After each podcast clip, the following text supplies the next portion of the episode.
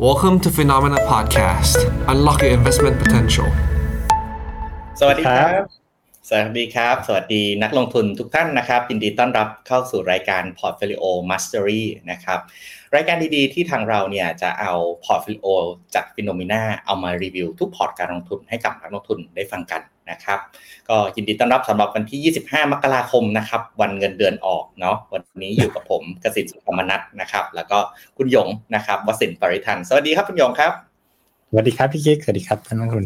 สวัสดีครับ โอ้วันนี้เห็นคุณหยงจัดพอร์ต GOR นะ Global Optimized Return นะครับ มาให้กับนักลงทุนได้ได้คุยกันเนาะได้ดูกันเนาะ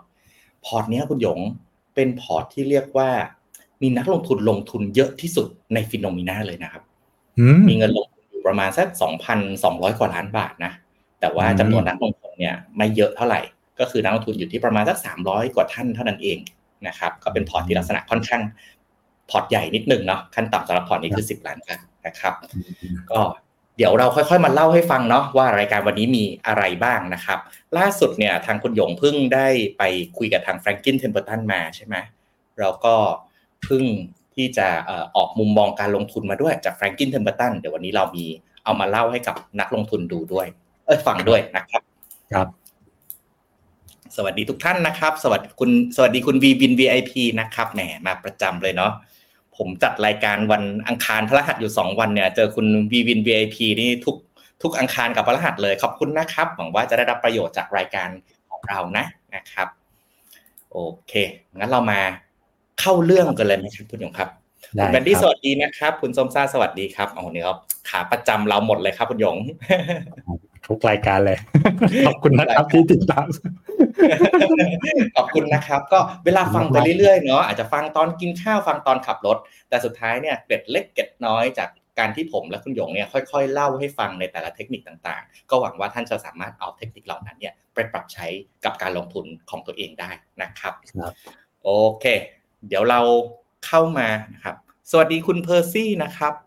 ได้เห็นมุมมองพี่แบงค์พี่เจษในเรื่องหุ้นจีนแล้วอยากเห็นมุมมองทั้งสองท่านเช่นกันครับ ยินดีครับ เดี๋ยววันนี้เราไม่ใช่แค่มุมมองจากเรานะคุณหยง วันนี้เนี่ยมุมมองจากแฟรงกินเทมเ e อร์ตันเลย เดี๋ยวเอามาให้ดูกันครับนะครับครับผมก่อนอื่นนะ เราไปทบทวนผลการดำเนินงานกันสักนิดหนึ่งนะครับรบกวนมาที่มาที่จอผมได้เลยนะครับ ก็เป็นธรรมเนียมเนาะใน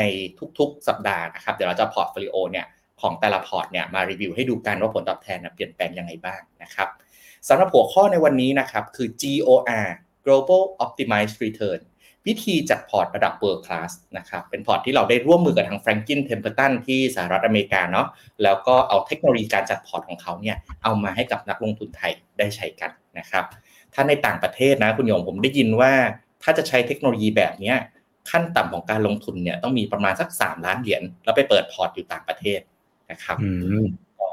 ครับวันนี้เราได้เอาพอร์ตต่างประเทศดีๆเนาะเอามาให้กับนักลงทุนเรียบร้อยแล้วนะครับมาส่วนของ performance review กันก่อนนะครับ ใน part แรกเนาะเป็นรีวิวแบบ monthly แบบ weekly นะครับก็คือในรอบ 1 สัปดาห์ที่ผ่านมาเนาะเราเอาทุกพอร์ตการลงทุนของ FINNOMENA ทั้ง 32 พอร์ตการลงทุนเนี่ยเอามาให้กับนักลงทุนดูว่าเฮ้ยพอร์ตไหน ผลตอบแทนเป็นบวกเป็นลบยังไงบ้างในช่วงหนึ่งอาทิตย์ที่ผ่านมานะครับครับก็ช่วงหนึ่งอาทิตย์ครับคุณหยงโอ้โหตลาดหุ้นเป็นยังไงครับคุณหยงช่วงหนึ่งอาทิตย์ที่ผ่านมา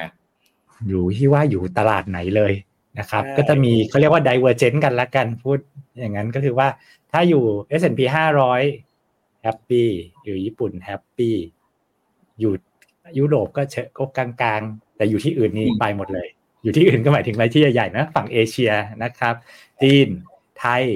นะครับ ฉะนั้นเอ่อ performance ที่โดนกดดันในหลาย ๆ พอร์ตของเราเนี่ยเป็นผลจากในสัปดาห์ที่แล้วนะเป็นผลมาจากจีนเป็นหลักนะซึ่งอันเนี้ยเรา NAV ที่เราอัปเดตเนี่ยคือณวันที่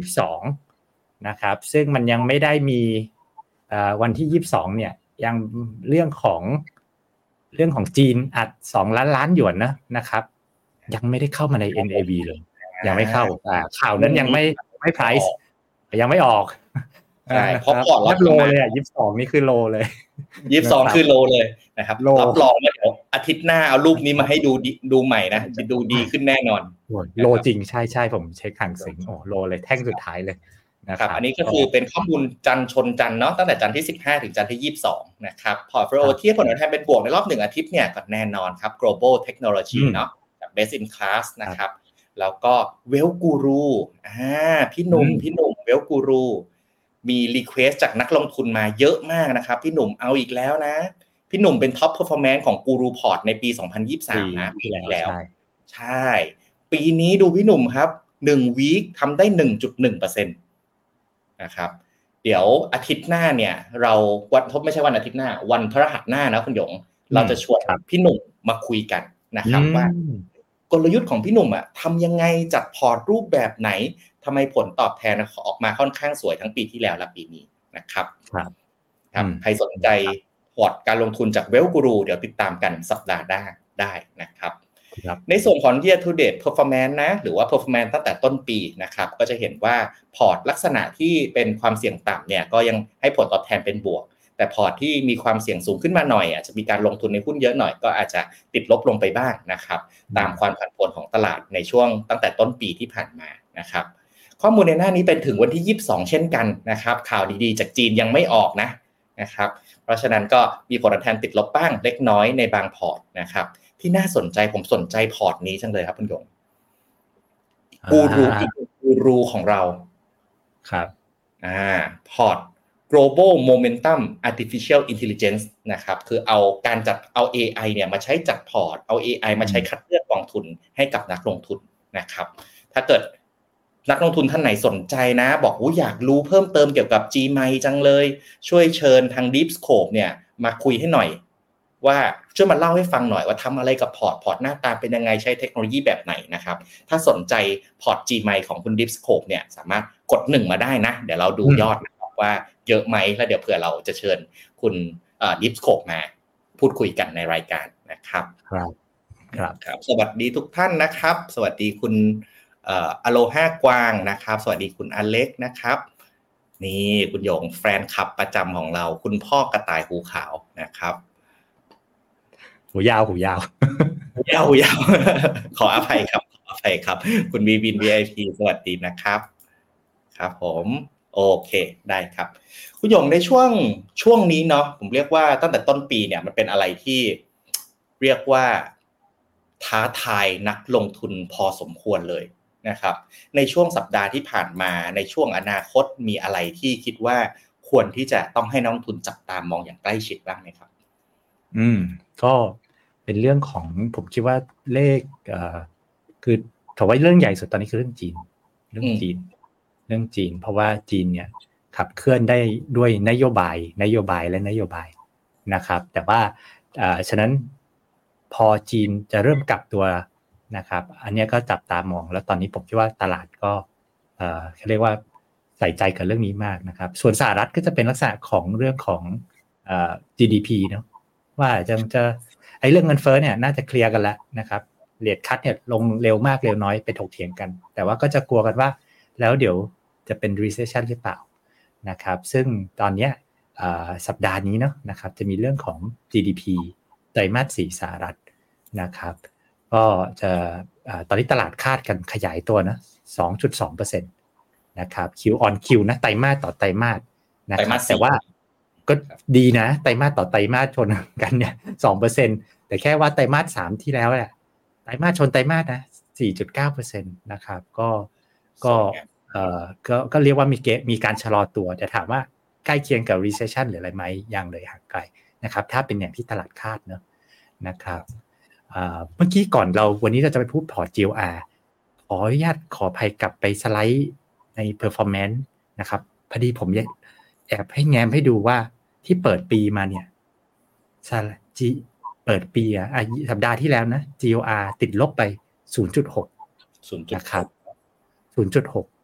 นะ year to date ติดลบ 1.60 ไม่ไม่เยอะนะ เทียบกับพอร์ตอะสมมติเราดูแค่นี้ก่อนนะ ไม่เยอะ และเทียบกับว่าแผนเนี้ยมีการลงทุนในหุ้นเนี่ย7-80%ถือว่าแข็งมาก อันนี้แบบ teaser ไว้ก่อนว่า เดี๋ยวเราไปดูพอร์ตของเขาวิธีการวางพอร์ตนะครับ ว่าทำไมถึงตลาดเขย่าอย่างเงี้ย performance ยังปีที่แล้วก็ performance ดีมากเหมือนกันนะครับ ก็น่าสนใจมากครับผม ครับก็โดยพอร์ต GOR เนาะเป็นลักษณะของ asset allocation portfolio นะครับก็จะมีการลงแบบ risky asset หรือว่าสินทรัพย์เสี่ยง ก็ลงทุนในหุ้นลงทุนอะไรอย่างเงี้ยสักประมาณสัก 75%ของพอร์ตเนาะคุณยงแล้วก็มีเรียกว่า safe asset asset ที่ safe หน่อยเป็นพวกตราสารหนี้ต่างๆ ประมาณสัก 25%ของพอร์ตนะครับครับโอเคอะไหนๆเราแตะ GOR กันแล้วครับคุณหยง เรามา recap ให้นักลงทุนฟังนิดหนึ่งเนาะว่า GOR ที่ผ่านมาเนี่ยเป็นยังไงบ้างนะครับโอเครบกวนมาที่จอผมได้เลยนะครับโอเคครับผม GOR นะครับอย่างที่เล่าไปตอนแรกเนาะเป็นพอร์ตยอดนิยมอันดับหนึ่งของ Finnomenaนะครับเป็นเงินลงทุนที่นักลงทุนลงทุนไปในพอร์ตนี้แล้วเนี่ยประมาณสัก 2,200 ล้านนะครับคิดเป็นนักลงทุนประมาณสัก 340 ท่านนะครับ ที่มาที่ไปของพอร์ตโฟลิโอนี้เนาะก็คือ จะมี fund house ระดับโลกอันหนึ่งครับ ชื่อว่าแฟรงกินเทมเ e อร์ตันผมเชื่อว่านักลงทุนหลาย ๆ คนน่าจะรู้จักนะครับ คุณหยงน่าจะรู้จักดีเลยนะครับแฟรงกินเทมเ e อร์ตันพูดถึงแฟรงกินเทมเ e อร์ตันคุณหยงนึกออกถึงอะไรครับ ขอสามอย่าง ขอสามคำใช่ไหมขอสามคำนะ Mark Mobiusอ่านะครับครับ ก็เป็น house เจ้าดังเนาะสิ่งที่เขาเก่งเนี่ยเขาเก่งทั้งบอลเก่งทั้ง asset allocation นะครับแล้วก็บริหารเงินทั่วโลกเนี่ยอยู่ระดับเยอะมากๆนะครับสิ่งที่เราทำร่วมกับแฟรงกินเนี่ยก็คือเมื่อก่อนแฟรงกินเทมเ e อร์ตันเขาจะมีพอร์ตลักษณะ GOR เนี่ยนะครับจัดให้กับนักลงทุนที่อยู่ในต่างประเทศ อยู่ในฮ่องกงอยู่ในสิงคโปร์อยู่ในอังกฤษนะครับคนที่จะไปลงทุนพอร์ตพวกนั้นได้เนี่ยส่วนใหญ่ก็ต้องมีเรียกว่าเงินลงทุนขั้นต่ำที่มี standard ของเขา ซึ่งส่วนใหญ่อยู่ประมาณสัก 2 ล้านเหรียญ3ล้านเหรียญก็คือประมาณสัก 70ถึง100ล้านบาทนะครับแต่เราก็มีการคุยกับแฟรงกินว่าเฮ้ยจริงๆ Finnomena เราเนี่ยเราทำเพื่อสนับสนุนการลงทุนของนักลงทุนในประเทศไทย เราอยากให้นักลงทุนไทยเนี่ยมีความรู้ทางการเงินที่ดีขึ้น และลงทุนอย่างถูกต้องมากขึ้น เราก็เลยขอแฟรงกินครับว่าจ่ายเงินด้วยนะ ขอจ่ายเงินให้แฟรงกินส่วนหนึ่ง แล้วเอาเทคโนโลยีที่เขาจัดและใช้ในต่างประเทศเนี่ย เอามาให้กับนักลงทุนไทยได้ใช้ ผ่านพอร์ตที่ชื่อว่า GOR หรือว่า Global Optimized Return นะครับลักษณะของพอร์ตนี้นะครับก็จะเป็นการที่เรียกว่าหา opportunity แหละนะครับแล้วก็มามาที่จอผมเนาะผมมีตัวเมาส์อยู่ด้วยนะครับ เรียกว่าหา opportunity แหละว่าในตลาดมี opportunity อะไรบ้างเนาะที่เหมาะสมกับการลงทุนช่วงนี้ แน่นอนว่าเวลาที่เราแสวงหาโอกาสการลงทุน สิ่งที่เราอยากได้ก็คือผลตอบแทนจากการลงทุนนั่นเองนะครับเวลาที่ลงทุนแบบ asset allocation เนี่ยเราก็มักจะพูดถึง 2 อย่างเนาะก็คือ core asset กับ satellite asset นะครับ core asset ก็คือส่วนของ asset ที่ลงแล้วก็ยาวๆ ไปเรื่อยๆ satellite ก็คือสิ่งที่จับเข้าจับออกในแต่ละแต่ละช่วงเวลา นะครับซึ่งทางพอร์ต GOR เนี่ยก็มีการใช้ลักษณะของ core asset แล้วก็ satellite asset เพื่อเป็นวางเพื่อใช้ในการวางพอร์ตการลงทุนนะครับกลุ่มลูกค้าที่เหมาะสมนะครับอย่างที่เรียนเนาะว่าพอร์ตนี้เนี่ยเราลงทุนไปทั่วโลกนะครับแล้วก็ใช้ strategy ของ Franklin Templeton เนี่ยเป็นหลักในการในการบริหารพอร์ตการลงทุน เพราะฉะนั้นมันไม่ได้แปลว่าพอร์ตเนี้ยเหมาะสมกับนักลงทุนทุกคน ลักษณะของนักลงทุนที่เหมาะสมเนี่ยก็คือนักลงทุนที่เรียกว่า ชอบลงทุนแบบระยะยาว ชอบลงทุนแบบ asset allocation มีการกระจายความเสี่ยงไปในหลาย ๆ ประเทศ อย่างที่คุณหลงคุณหยงเล่าในช่วงแรกนะครับหนึ่งเดือนที่ผ่านมาตลาดหุ้นน่ะมันก็ขึ้นขึ้นลงลงเนาะแต่บางตลาดขึ้นบางตลาดลง ถ้าเรามีการทำ asset allocation ซึ่งเป็นการกระจายเงินเนี่ยไปในหลาย ๆ ตลาดหุ้น มันก็จะทำให้ overall performance หรือว่าผลตอบแทนเนี่ยค่อนข้างอยู่ในระดับที่เหมาะสมนะครับ เวลาเราพูดถึง asset allocation นะครับ และเทคนิคการลงทุนแบบนี้เป็นเทคนิคการลงทุนที่เรียกว่าเน้นการกระจายความเสี่ยงนะครับเพราะฉะนั้นผลตอบแทนที่ได้จาก asset allocation model เนี่ยก็อาจจะไม่ได้แบบสูงที่สุดเหมือนเลือกลงเป็นกองกองเนาะแล้วก็ไม่ได้ต่ำที่สุดนะครับเพราะว่าข้างในเทคนิคด้านในเนี่ยมันมีเรื่องของ asset allocation หลาย ๆ อย่างเนี่ยผสมกันอยู่นะครับเพราะฉะนั้นผลตอบแทนก็เรียกว่าอยู่ในระดับกลาง ๆ ค่อนข้างมั่นคง ลงทุนได้ระยะยาวนะครับไม่ได้มีความผันผวน มากเกินไปนะครับสำหรับ strategic asset allocation ของ GOR นะครับเขาก็จะตอนนี้นะก็แบ่งเงินเป็น 3 ส่วนนะครับ เห็นไหมครับลงทุน equity อยู่ 73%นะก็เรียกว่าตอนนี้มีมุมมองเชิงบวกกับตลาดหุ้นมากเลยนะครับ เกี่ยวหุ้นไปที่ 73 ตราสารหนี้ 22 แล้วก็ REIT 5นะครับ ระยะเวลาที่เราที่เหมาะสมที่เราแนะนำในกองลงทุนในกองนี้คือระยะเวลาการลงทุนได้ประมาณสัก 5 ปีขึ้นไป นะครับโอเคเคนะครับ คุณหยงครับทางแฟรงกินใช้เทคนิคอะไรในการจัดพอร์ต asset allocation บ้างครับ SAA กับ TAA เนาะอืมครับ คือคำว่า SAA เนี่ยคือเป็นลักษณะของการทอ่าลักษณะจะเป็นลักษณะการวางระยะยาว โดยใช้พวกโมเดลนะ ถ้าใคร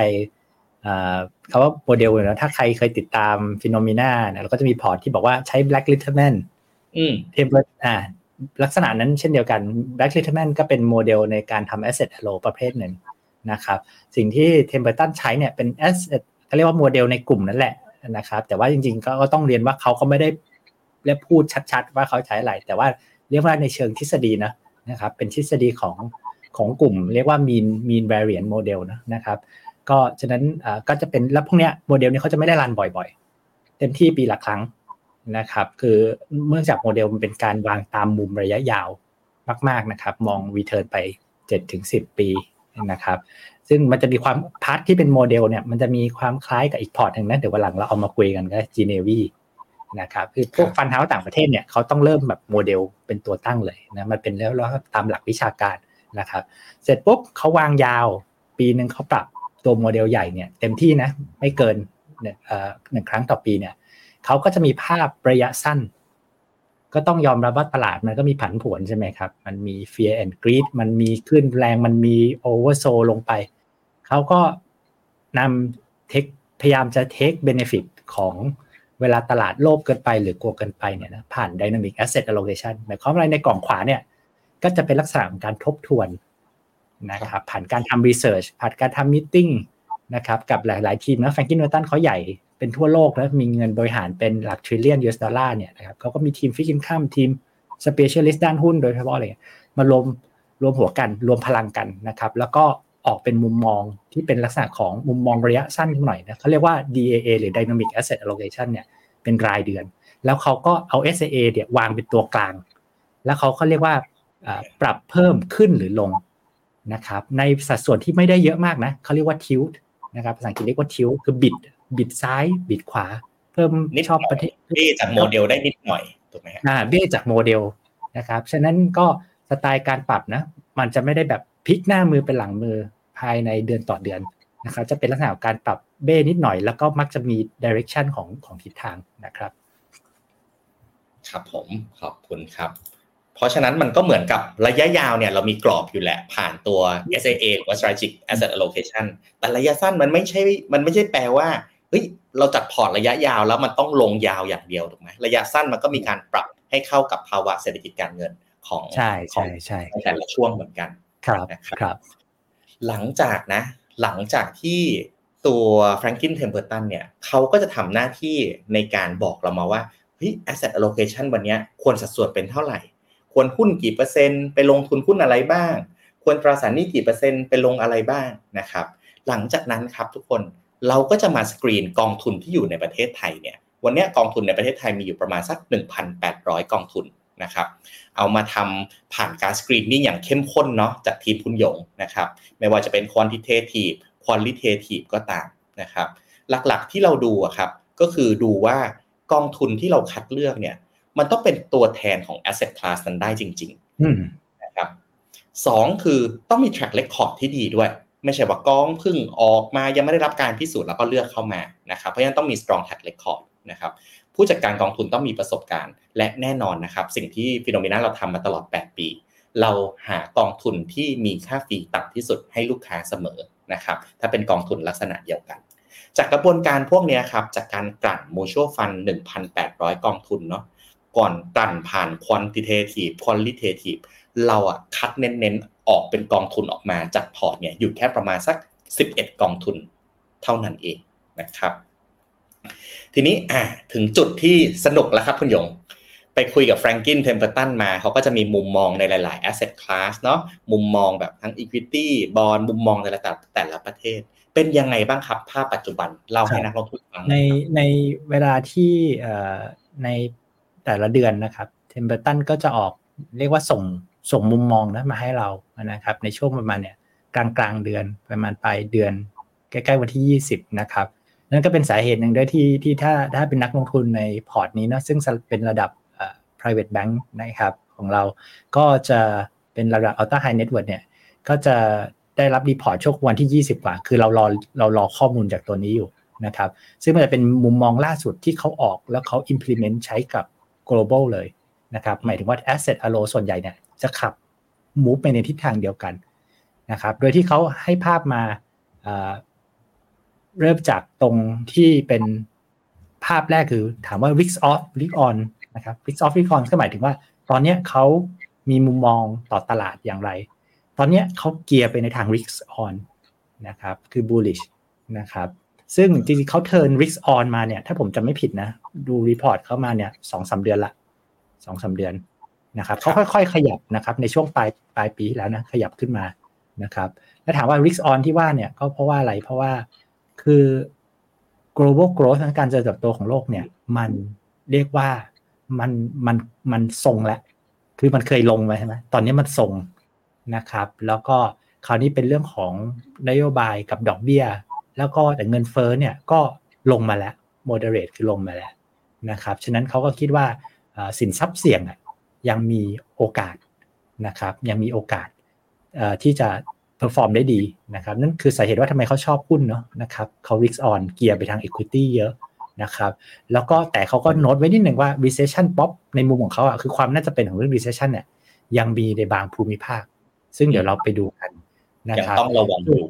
จริงๆยังต้องระวังอยู่ในบางเอาภูลุมิกภาคคุณหยงคคล้าย ๆ กับของเราเลยเนาะถูกไหม ของเราก็เป็น the year of two half เหมือนกันนะครับ ครึ่งแรกของปีเราคิดว่าหุ้นไปได้แน่นอน แต่ครึ่งหลังอาจจะต้องระวังนิดนึงจากปัจจัยเสี่ยงนะครับเดี๋ยวจะมีมีรายละเอียดว่าอันไหนเหมือนอันไหนไม่เหมือนนะนะครับ ในส่วนของบอลเนี่ยบอลเนี่ยจริง ๆเขาเนี่ยนะครับเรียกว่าโดยทั่วไปเนี่ยเขาชอบบอล government บอลนะครับเขาเหมือน underweight เนี่ยแต่ว่าเขาไป underweight ฝั่งเครดิต ฝั่งเครดิตคือหุ้นกู้นะครับในต่างประเทศน่ะ นะครับเนื่องจากดอกเบี้ยส่วนต่างดอกเบี้ยในต่างประเทศเนี่ยพวกหุ้นกู้ในฝั่งสหรัฐเนี่ยมันค่อนข้างแคบนะครับก็เรียกว่าเขาอาจจะว่าไม่คุ้มกับเสี่ยงเทียบกับหุ้นนะนะครับเขาก็เลยก็ไปหุ้นแต่ว่าเขาชอบ government bond นะครับเขาคิดว่าพวกบอลพันธบัตรรัฐบาลขึ้นมาเยอะนะคราวนี้มาลงรายละเอียดเลยเขาชอบอะไรไม่ชอบอะไร ตรงไหนเหมือนหรือต่างเดี๋ยวผมจิ้มให้ดูเป็นอันนั้นเขาไม่ชอบยุโรป อันเนี้ยถ้าใครจำได้มุมมอง The Year of Two Half ของเราเนี่ยไอเนี้ยต่างกัน แต่ว่าอันนี้เป็นเรื่องเสมอนะเราเอฟแฟงกินทันก็เราเราแม้เราเราทำงานร่วมกัน เราเขาแชร์ข้อมูลมา แต่ว่าเราก็มีมุมมองที่เป็นอิสระต่อกันก็แน่นอนนะครับเขากังวลเรื่องของ recession นะครับแล้วก็ความแข็งแกร่งของ e a r n i n g ในยุโรปนะครับเรื่องของดอกเบี้ยเนาะอาจจะเริ่มกัดกินนะครับเขาก็ได้ underweight ยุโรปนะครับ ภูมิภาคที่เขา neutral แต่ละ คือคือเขาค่อนข้างเป็นกลางอะ่ะ แต่เรา underweight อันนี้พูดอันที่ไม่เหมือนกันนะก็คือญี่ปุ่นนะครับ ของเขาให้ว่าญี่ปุ่นเนี่ยเขาก็ถือว่ากลางๆนะครับ แม้มันจะภาพอะไรไม่ดี แต่เขาคิดว่า valuation เนี่ยเทียบโดยเปรียบเทียบกับตลาดอื่น โดยเปรียบเทียบกับตลาดอื่นด้วยนะ ก็ถือว่าโอเคนะครับ ฝั่งเอเชีย ที่ไม่รวมไชน่าไม่รวมจีนเขาก็มองกลางๆนะครับตัดมาไม่ครบขออภัย มันมีตลาดหนึ่งสำคัญที่หลุดไปคือสหรัฐ ครับรัฐเนี่ยเขาเกียร์ไปทางบวก อันนี้มองเหมือนกันมมองเหมือนกันเลย คือเราชอบสหรัฐเหมือนกันนะครับ ฉะนั้นให้เห็นความเหมือนความต่างนะนะครับ ภูมิภาคหนึ่งที่สำคัญ ที่กำลังร้อนตอนนี้คือจีนฮอตมากครับฮอตมาก เขามองไงกับจีน เขามองเป็นกลาง เป็นกลางก็คือเฉยๆอะราคานี้นะครับ ซึ่งผมคิดว่าถ้าใคร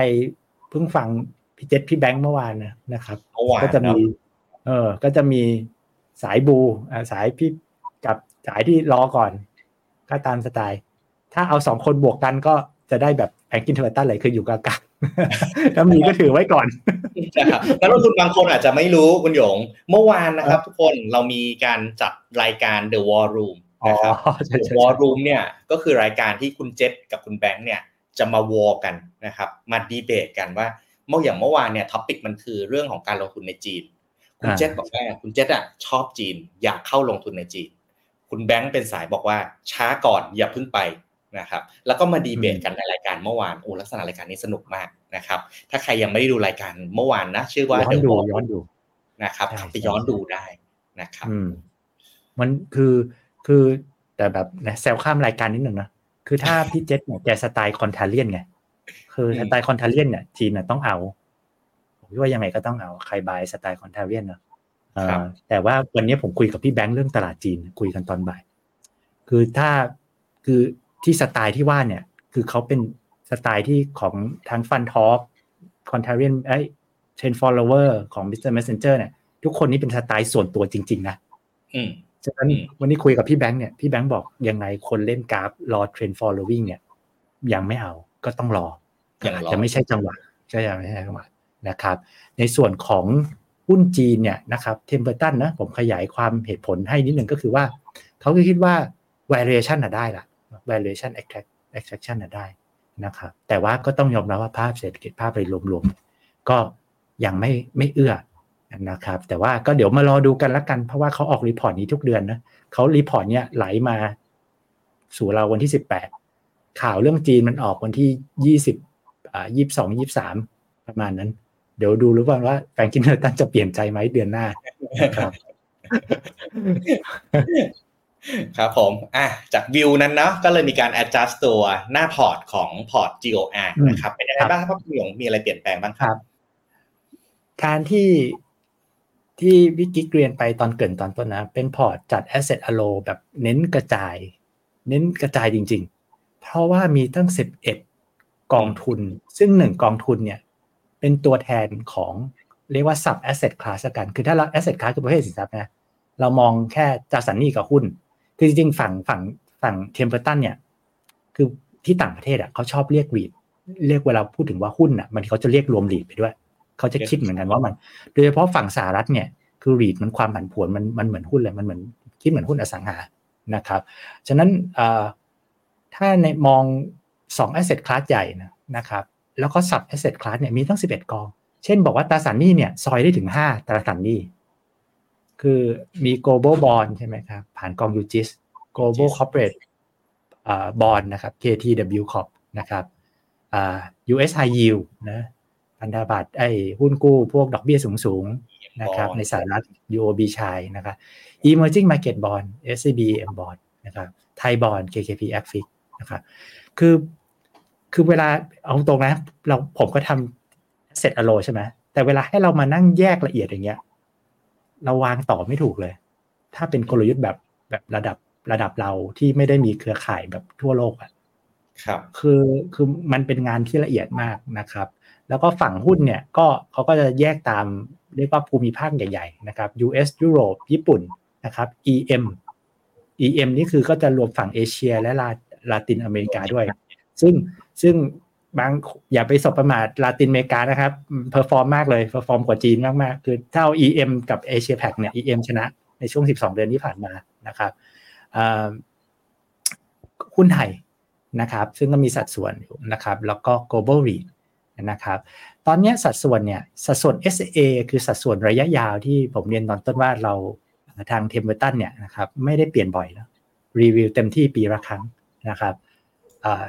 แต่สัดส่วนที่ลงทุนจริงอะ SAA เหมือนเป็นค่ากลางอืมคอลัมน์เนี่ย DAA ในเดือนล่าสุดนะที่ลงทุนเนี่ยก็อยู่ในคอลัมน์นี้ จะเห็นว่าจะมีการบิดนะครับนิดบิดหนึ่งเนาะบิดนิดนึงอ่าเซนใช่ คือชอบ government bond ในต่างประเทศก็บวกสองนะครับ แล้วก็อะแต่ว่าบวกสองมันก็ต้อง funding ออกจากส่วนหนึ่ง คือเขามองไทยบอลเหมือนเป็น cash เหมือนเป็นเงินสด เขาก็เอาอันนี้ไปใส่ไปใส่นะครับอชอบอหุ้น ขออภัยตรงนี้ขออภัยจริง สีมันผิดนะครับ ชอบหุ้นสหรัฐ SAA มี 36 ลงเป็น 37 คือบวกหนึ่งไออันนี้ต้องบวกหนึ่งอันนี้ต้องบวกหนึ่งนะครับ ใช่ไหมฮะอ่าฝั่งอ่าก็ไม่ชอบยุโรปก็ลบหนึ่งครับนะครับ แล้วก็ส่วนไทยกับกับ emerging เนี่ยเขามองเป็นก้อนเดียวกัน แต่ว่าคือโดยเปรียบเทียบแล้วถ้าเทียบไทยเนี่ยเมื่อกี้ถ้าเห็น emerging เขามองเป็น neutral แต่เขาเปรียบเทียบกับไทยเนี่ยเขาขอ underweight นะครับ ซึ่งซึ่งที่ผ่านมาเนี่ย เวลาที่หลายคนก็อาจจะเคยมองว่า เอ้ย ทำไมมองไม่ชอบไทยแล้วไทยมี 13 แต่ emerging มี 11กำลังจะถามเลยครับ นักลงทุนหลาย ๆ ท่านน่าจะสงสัยประเด็นนี้ครับคุณหยกโดนผมโดนคำถามนี้ตามงานสัมมนาและและหลายท่านนะครับ คืออย่างที่เราเรียนอะเทมเ r อร์ตันอะนะครับ เวลามองจัดแบบแบบแบบสไตล์แบบ asset allo แบบทำตามวิชาการเป๊ะๆเลยนะเขาจะไม่ยังไม่มองตรงนี้เป็นอันดับแรกเป็นสรณะก่อนเขาต้องมองอันนี้เป็นตัวตั้งก่อนดูพอร์ตหลักก่อนเนาะดู strategic อ่าพอร์ตเหมือนโฟลิโอ เหมือนเหมือนมอง SA เป็นตัวตั้งก่อน แล้วค่อยบอกว่าบวกหรือลบไปจากตรงนั้นเท่าไหร่นะครับฉะนั้นฉะนั้นถามว่าเขา reflect view ที่เขาไม่ชอบไทย โดยเปรียบเทียบกับ EM อย่างไร คือตรงนี้ไม่มองคอลัมน์นี้อ่านะครับ ก็ประมาณนั้นนะครับ ซึ่งซึ่ง underweight ไทยนี่เขาก็ทำไปหลายเดือนละซึ่งก็เป็น good move ก็เป็น good move นะ อืมนะครับใช่ใช่ก็ใช่ ลักษณะของพอร์ตเอ่อ asset allocation เนาะจริง ๆ ถ้าเกิดว่าเป็น Franklin Templeton ที่อยู่ต่างประเทศเนี่ยผมว่าเขาคงเขาคงไม่ได้จับไทยเข้าไปเนาะคุณหยง แต่ว่าใช่ใช่พอเราเอาพอร์ต asset allo ของเมืองนอกมาใช้ในประเทศไทยเนี่ย เราทุกคนเป็นคนไทย เวลเราก็เป็นเวลในประเทศไทยเนาะเพราะฉะนั้นก็จะมีการเจือการลงทุนในประเทศไทยเข้าไปด้วยบางส่วนนะครับ หรือว่าที่เรามักเรียกกันว่า homeland bias นั่นเองนะครับโอ้ มีคุณคุณหยงมีคุณพากรนะ สนใจ G ไมนะปกหนึ่งอ่าเดี๋ยวเราเชิญคุณบิ๊กจาก Deep Scope มาคุยเรื่อง G ใหม่กันนะครับ ถ้าคุณบิ๊กดูอยู่เตรียมตัวนะครับ เดี๋ยวติดต่อไปนะครับ คุณบิ๊กครับแจ้งกลางรายการกลางรายการเลยครับนะครับอะนี่ขอนี่ผมต่อแบบพอผม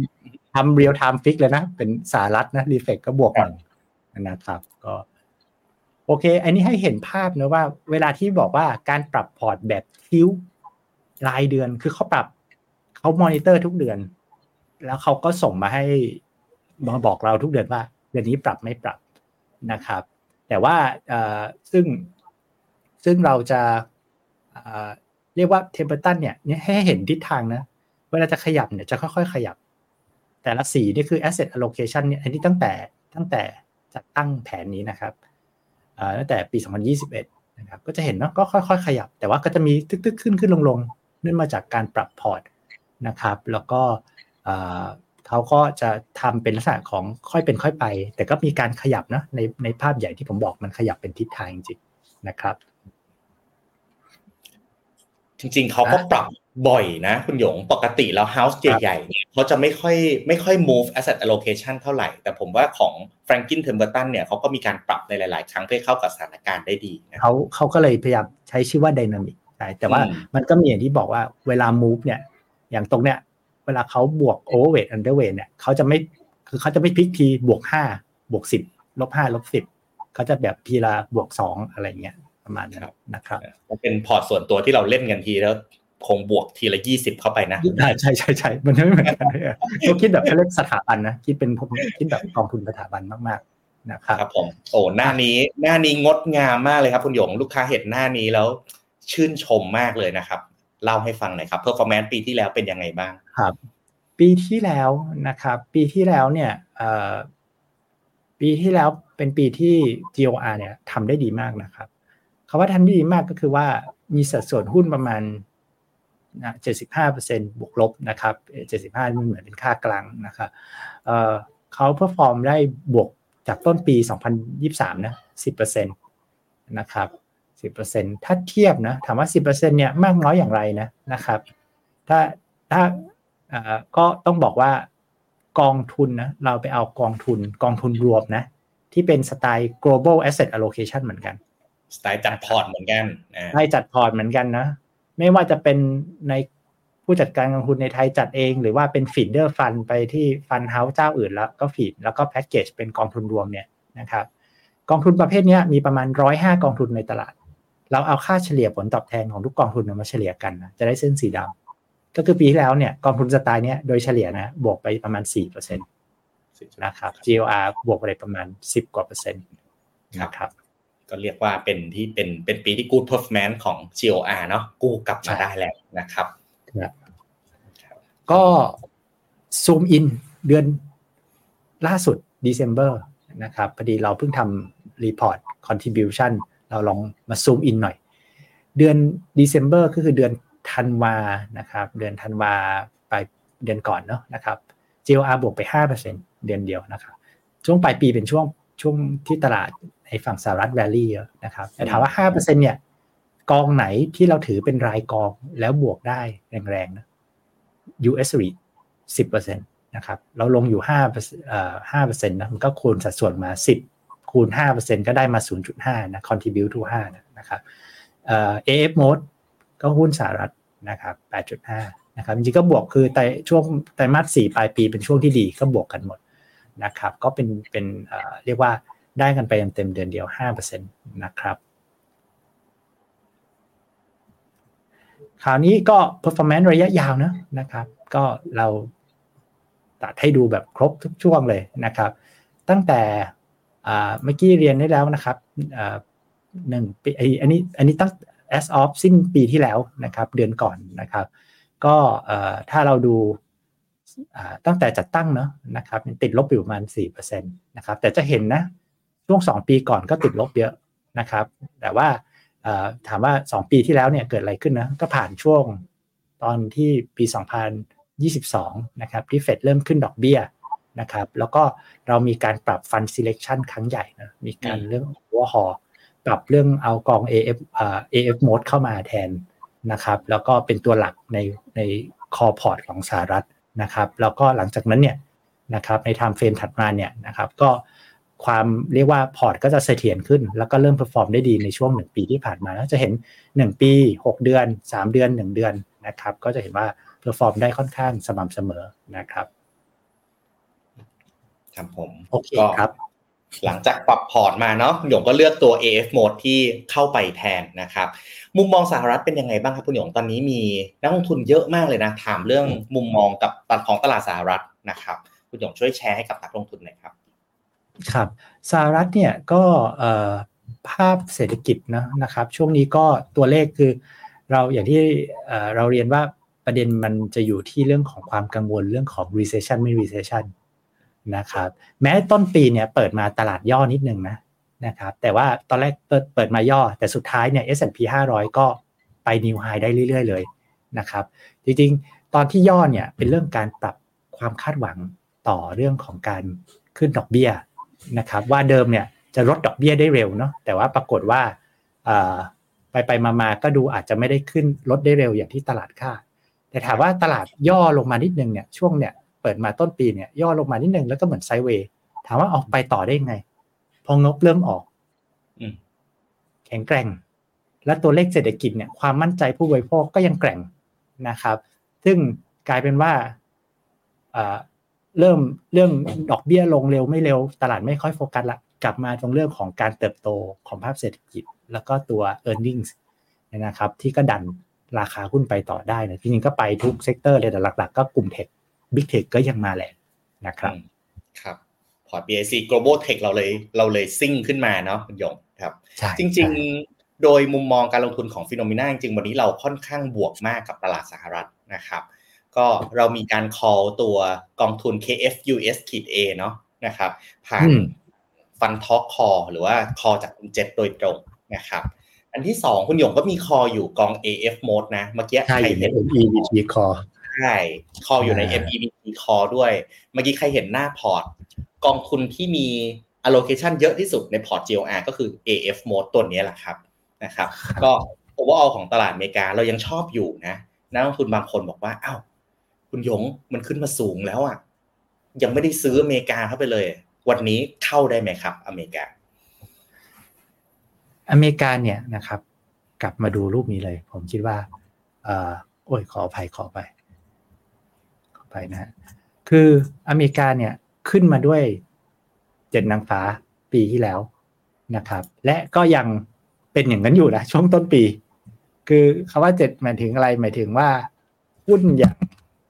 เมตานะนะครับหุ้นเจ็ดนางฟ้าเนี่ยก็คือหุ้นบิ๊กเทคขนาดใหญ่เนี่ยนะครับปีที่แล้วเนี่ยนะไปต่อขนาดนี้เนาะแล้วก็ยังไปต่อไปเรื่อยๆนะครับ NVDA เนาะนะครับ NVIDIA Chip AI เนี่ยปีที่แล้วนะมาขนาดนี้ เปิดปีก็ไปต่อ คือกลุ่มเนี้ยเป็นกลุ่มที่พาดัชนีมาไกลนะครับแต่ถามว่าลองไปดูนอกกลุ่มนี้อะเลสเซเราไปดูกลุ่ม small cap นะครับ กลุ่มพวกนั้นเนี่ยมันคือนางฟ้าก็เรียกว่าบนตารางอะ นางฟ้าเจ็ดตัวอยู่ในท็อป 10 ของเวทของตลาด แต่ถามว่าหุ้นอีกสองพันกว่าตัวข้างล่างเนี่ย จากท้ายตารางขึ้นมาเนี่ย มันไปไหนไหมมันไม่ไปไหนเลย มันลงมามันก็ยังไม่ไปไหน อันนี้หุ้น small cap นะครับ เพราะว่ามันก็ยังมีความกังวลละล้าละลังในเรื่องเศรษฐกิจอยู่นะดังนั้นจริงๆแล้วเนี่ยเขาเรียกว่าอะไร ดัชนีเราก็เห็นดัชนีขึ้นไปได้ แต่ว่าการขึ้นเนี่ยมันกระจุกตัวมาก ฉะนั้นกลับมาดูอย่างที่กองทุนที่เราพูดถึงกันเนาะนะครับ อย่าง KFUS เนี่ยอย่างอย่างตอนเนี้ยในสหรัฐเนี่ยเราคอถ้าเป็น contrarian call นะของของของ Fund Talk นะครับพี่เจษก็จะไปที่ KFUS นะครับ MEVT call AFMOAT นะครับสองตัวนี้ลงสหรัฐเหมือนกัน แต่จะเห็นเลยว่าโอ้ KFUS เนี่ยขึ้นมาเพิ่งเริ่มนะ จริงๆ ก็หนึ่งปีที่ผ่านมา perform มากนะครับ KFUS perform มากนะครับ แต่ว่าถ้าเราให้ดูที่เขาลงมาเนี่ย มันยังชั้นมาไกลอะมาไกลเหลือเกินเลยนะครับเองอะไรสักอย่างนะก็แต่เอในข่ายเอากัน ฉะนั้นถ้าคิดในมุมคอนเทเรียนเนี่ย โห มันยังมีให้อีกให้ฟื้นได้อีกไกล นะครับ ในขณะที่ AF mode นะ จริงๆ AF mode เนี่ยนะครับไม่ต้องเรียนว่าไม่ธรรมดานะ ผมให้ให้เทียบอย่างนี้เลยนะครับ เทียบกับ S&P 500 แบบ เทียบเทียบกับ S&P 500 แบบ passive ได้ครับกอง passive เนาะของกสิกรนะครับ คืออ๋อในนี้มันปรับมันปรับ time frame ได้ไม่เป๊ะพอดีผมเพิ่งนั่งทำสไลด์อีกอันหนึ่งนะผมใช้บูมแบบ คือตั้งแต่ a อ o เนี่ยตั้ง IPO มานะนะครับ เรียกว่าสู้ passive ได้สบายอืมสู้ได้สบายเลยจะเห็นนะอ่าอ่ารูปเนี้ยเออรูปเนี้ยจะพอดูได้นะครับ คือตอนขาลงอะ AF โพสลงน้อย ลงน้อย พอ net net ถ้าปักหมุดตรงนี้ได้อะมันจะมันจะเรียกว่า perform แต่สวยนะครับอะอืมฉะนั้นครับอ่าเนี่ยเนี่ยเดียวกัน AFMOAT ก็ผันผวนใกล้เคียงกับ S&P 500 นั่นคือสาเหตุที่เราเรียกว่า ในใน GOR เนี่ยทำเป็น AFMOAT นะครับ ฉะนั้นคิดว่าโอกาสนะในขณะเดียวกันนะ AFMOAT เนี่ย มีเจ็ดนางฟ้าเนี่ย ไม่เกินห้าหกเปอร์เซ็นอืมก็ยังก็เรียกว่ายังเขาเรียกว่า ตู้ตู้สู้ๆไปกับ S&P 500 ได้นะครับเนี่ยที่ S&P 500 เนี่ยมีเจ็ดนางฟ้าอยู่20กว่าเปอร์เซ็นต์นะครับฉะนั้นถ้าใครกังวลเรื่อง sell off เจ็ดนางฟ้า คือ AF mode ก็สบายใจนะครับ ก็ประมาณนั้นนะครับ ให้ภาพเป็นคำถามพอดีเลยครับ คุณหยงเป็นคำคำถามของคุณดารณีนะครับ มีกอง KUSA แล้ววัน UEG อยู่แล้ว ควรซื้ออืม KFS m e g a 10 AF Mode เพิ่มไหมที่คุณหยงสามกองเนี่ยเป็นกองที่คุณหยงพูดเมื่อกี้เลยที่แนะนำเอาไงดีโอเคสามกล้องเนี้ยเป็นสาม KFUS เนี่ย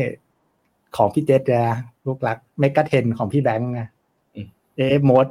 ลูกรักของผมแยกกันทิ้งๆสามกองสามสไตล์เลย มันไม่เหมือนกันเลย มันมันวนเวียนอยู่กับสหรัฐเหมือนกันนะ KFUS ก็เป็นหุ้นโกรดmid cap และกาดมากนะ MEGA10ก็นางฟ้าเจ็ดตัวเต็มเต็ม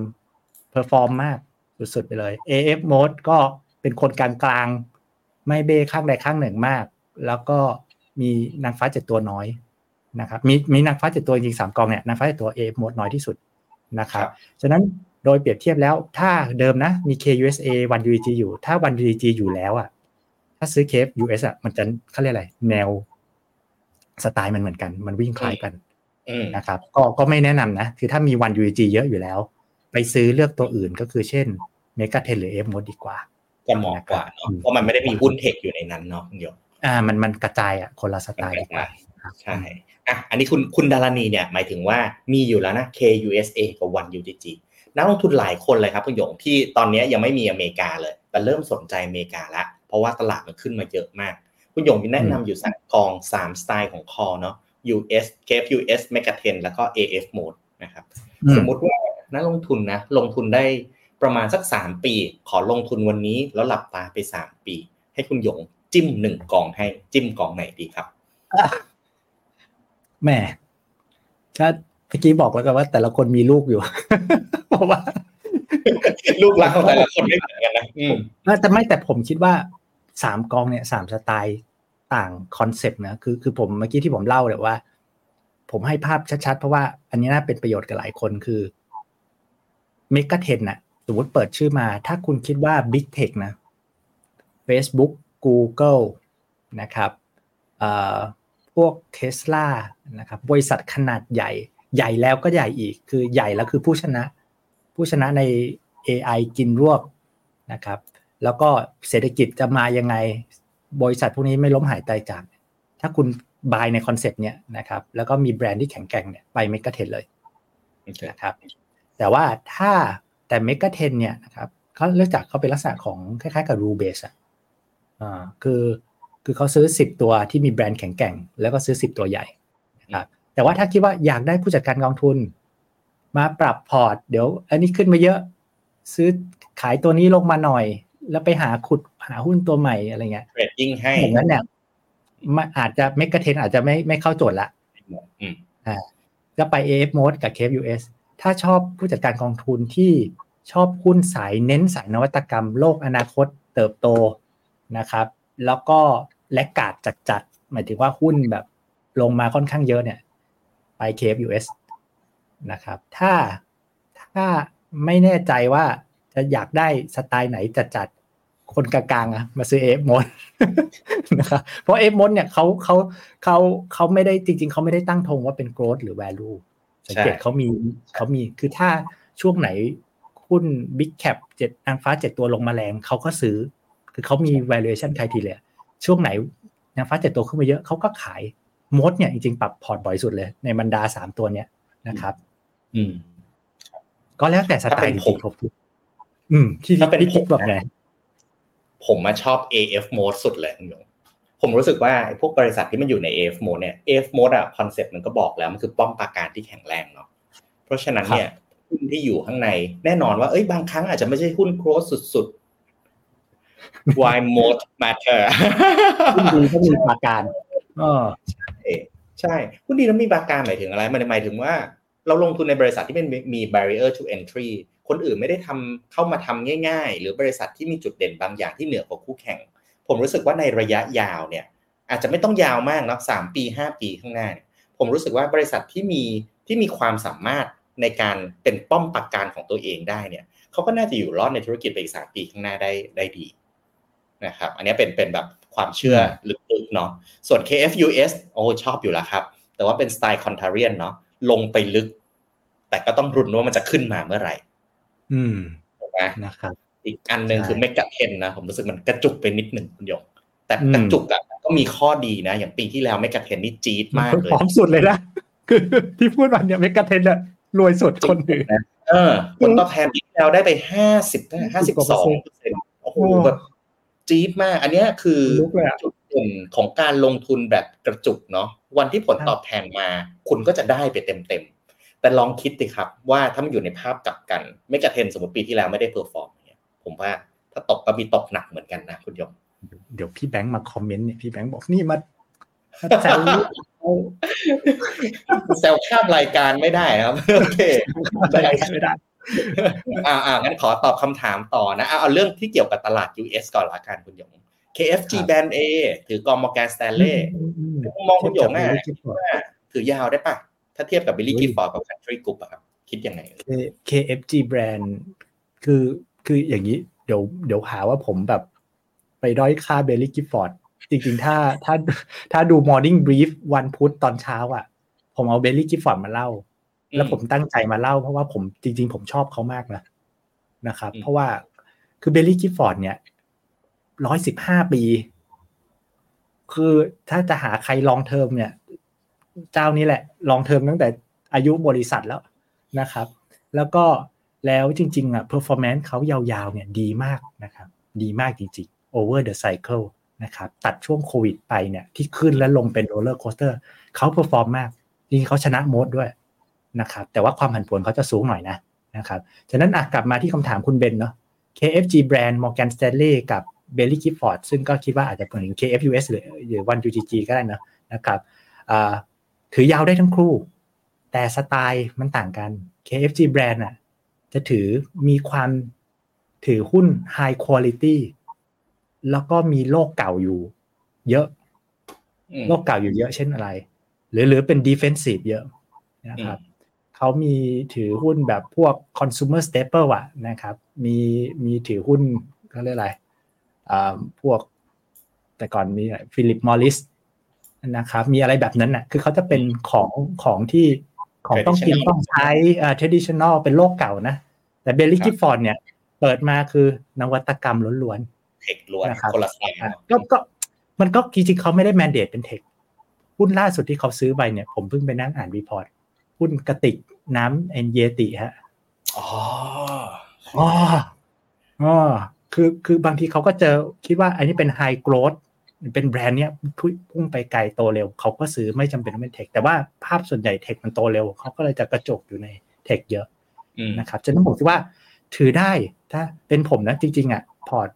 พวกพอร์ตภาษีผมก็ซื้อ Baillie Gifford เหมือนกันคือยาวๆ ก็ถ้าทนความผันผวนระหว่างทางได้เนี่ย ผมก็คิดว่าก็เหมาะนะครับ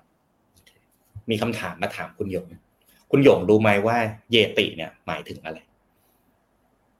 เฮ้ย ไม่รู้เลย ไม่เคยมีสักขวดที่บ้านแก้วเยติไหมคุณหยงที่บ้านมีไหมมีไหมไม่มีเลยฮะพี่กิ๊กซื้อให้หน่อยเดี๋ยวพี่ซื้อไปฝากอันหนึ่งนะครับขอบใจครับแก้วเยติเพิ่งออกผลิตภัณฑ์ใหม่มานะ เป็นไอซ์บักเก็ตนะครับ เป็นน้ำแข็ง เป็นถังใส่น้ำแข็งอันละหกพันบาทนะ เยติเนี่ยจริงๆอะคือปีศาจในเทพนิยายนะ เหรอเป็นปีศาจที่อาศัยอยู่ใน นี่คุณของ Google อยู่เหรอครับ ไม่ไม่ไม่ผมผมเปิดราคาหุ้นประกอบอ๋อโอเคโอเคโอเคเยติราเนี่ยคาคือหุ้นเยติเยติเนี่ยคือชื่อของปีศาจในเทพนิยายเขาบอกว่าเป็นเป็นปีศาจที่อยู่ในแบบเทือกเขาที่มีหิมะเยอะๆเป็นปีศาจแบบตัวใหญ่รูปร่างคล้ายคนอะไรอย่างเงี้ยครับครับเขาเลยเอามาตั้งเป็นชื่อ เก็บอืมความเย็นได้ดีไงอืมเบลลี่กิฟฟอร์ดเพิ่งเก็บไปไตรมาสสี่เนี่ยช่วงเนี้ย เข้าเลยโอเคกำไรแล้วสิตอนนี้ เนี่ยเพิ่งก็ก็ก็ยังไม่ไปไกลมากนะครับเขาก็เพิ่งเข้าไปนิดเดียวมั้งเปอร์เซ็นต์เดียวครับนะครับเคส US นะ อืมโอเคครับผมอะต่อไปนะครับ คุณจันเพนนะครับ ตอนนี้มี KUSA K Chain m b r e New 1 UGG ติดลบพอสมควร ตลาด US ถุงไปยัง ATH เข้า ตอนนี้อ๋อยังได้อยู่ไหมอ๋อรอไหมเมื่อกี้เราตอบเอ่ออืม คุณจันเป็นถ้าถ้าอย่าง คือถ้าตลาด US กลัวว่าสูงอะ่ะจริงๆอย่างที่ผมเรียนอะว่า ถ้าเป็นสไตล์ค่ายเบลลี่กิฟฟอร์ดเขาก็ยังไม่ได้ไปไหนเยอะ มันก็แลกการดใช่ไหมถ้าจะเติมค่ายเนี้ยอย่างเช่นในนั้นก็เนี่ยอย่างในพอร์ตก็คือเคเชนจริงๆ MD New ก็ไม่ได้ขึ้นเยอะนะครับ แต่ว่าตอน MD New ตอนลงปี 22 ก็ลงน้อยนะ ไม่ได้เยอะนะครับจริงๆที่พูดมาทั้งในในกลุ่มชื่อที่ที่คุณจันเพนเรียนมาเนี่ยผมว่าเข้าได้หมดเลย ราะว่าหนึ่งพวกนี้มันก็ค่อนข้างแลกกัดนะครับ แล้วก็เอ่อนั่นแหละที่ผมผมว่าเข้าได้ แล้วก็แถมอีกตัวหนึ่งก็ AF mode ลองเก็บไว้พิจารณาลูกหลักลูกหลักสามตัวเนาะถ้าไม่รู้จะลงตัวไหนนะครับ แบ่งเงินเป็นสามก้อนแล้วลงสามตัวแล้วเท่ากันไปเลยก็ได้นะครับนั่งรอดูกันสามคน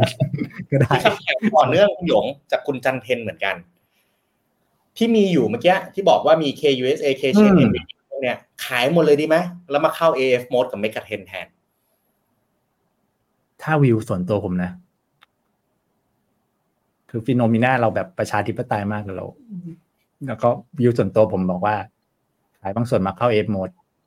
อืมถ้าถ้าถ้าถ้าถ้าเป็นผมนะครับ เพราะว่าผมผมผมประทับใจ AFMOAT คือตั้งแต่เขา IPO มาแล้วเราเริ่มติดตามแล้วแนะนำอะเขาปรับพอร์ตได้ ไม่น่าเชื่อคือคือวิธีที่เขาปรับพอร์ตอะนะครับ อย่างเช่นตอนเขาเคยมีหุ้น Lockheed Martin อื มผลิตอาวุธอะไรเนาะนะเครื่องบินเอ่อผลิตอาวุธอะแล้วก็แล้วมันมีอะไรนะ ช่วงรัสเซียยูเครน Lockheed Martin วิ่งแบบถล่มทลายเขาก็ขายออกอืมแล้วเขาเป็นเหมือนระบบอะมันถึง valuation เขาขาย คือเขาไม่มีบอกว่า เออ ฉันคิดว่ามันยังดีเดี๋ยวไปอัปเกรด ถือต่ออีกหน่อยไม่มีแบบนั้นเขาเป็นคือเขาเป็น fundamental นะ แต่เขาเป็นระบบ ถึง trigger target price เขาขายขายขายออก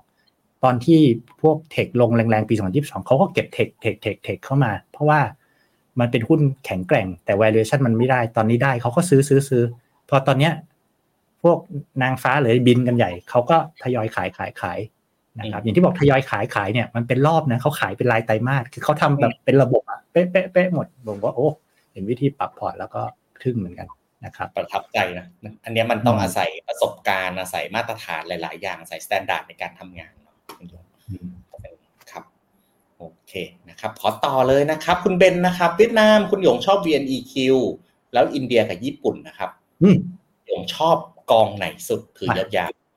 บีพารตะเลยครับ อินเดียดีพาราตาสุดยอด วันนี้เพิ่งนั่งดูอยู่เหมือนกันนั่งรีวิว แล้วก็กองแม่แจ๋วมากนะครับ แล้วก็ในฝั่งไทยเนะเขาทำเฮดจิ้งดี ผมชอบนโยบายเฮดจิ้งของของบัวหลวงด้วยนะครับเอ่อ ฝั่งญี่ปุ่นเราเราเราไม่ชอบอะเราเชียร์ขายอันนี้เราก็พลาดไปนะแต่ว่าเราคิดว่าณวันนี้อีกก็ก็อยากขายนะครับ ครับเดี๋ยวญี่ปุ่นกำลังจะมีเรื่องไอ้เรื่องอะไรนะ ขึ้นดอกเบี้ยใช่ไหมคุณหยงอ่า BOJ กำลังลุ้นเนี่ยไม่ไม่ลุ้นว่าเมษาก็มิถุนายังไงก็คงต้องมีสักรอบแต่ทีนี้ข่าวเริ่มพูดว่าดอกเบี้ยในญี่ปุ่นเนี่ยอาจจะกลับมาบวกอีกครั้งหนึ่งแล้วนะอืม คุณหยงมองยังไง ถ้าตลาดญี่ปุ่นกลับมาบวก ตลาดดอกเบี้ยญี่ปุ่นกลับมาบวก มันน่าจะทำลายญี่ปุ่นไหมครับ หรือว่าจะเป็นดีกับญี่ปุ่นครับ ผมว่าทำลายทำลายทำลายอืมอืมได้นะครับ โอเค ได้ครับผม ก็อะอีกสักคำถามสองคำถามเนาะนะครับ KFGG ซื้อถัวไม้ใหญ่ได้ไหมคะ หรือว่าต้องถัวหรือถือยาว หรือไม่ต้องถัวถือยาวไปเลยดี อ๋อครับ คุณวีวินผมคิดว่า คือสไตล์ Baillie Gifford เวลาตอบ KFGG กับ KFUS จะคล้ายกันหมดเลยครับ ก็คือถัวได้ แต่แต่ผมต้องพูดแต่ใหญ่นิดนึงก็คือว่าเอ่อความผันผวนของกองตระกูล Baillie Gifford อะอืมมากกว่ากองทั่วไปสอง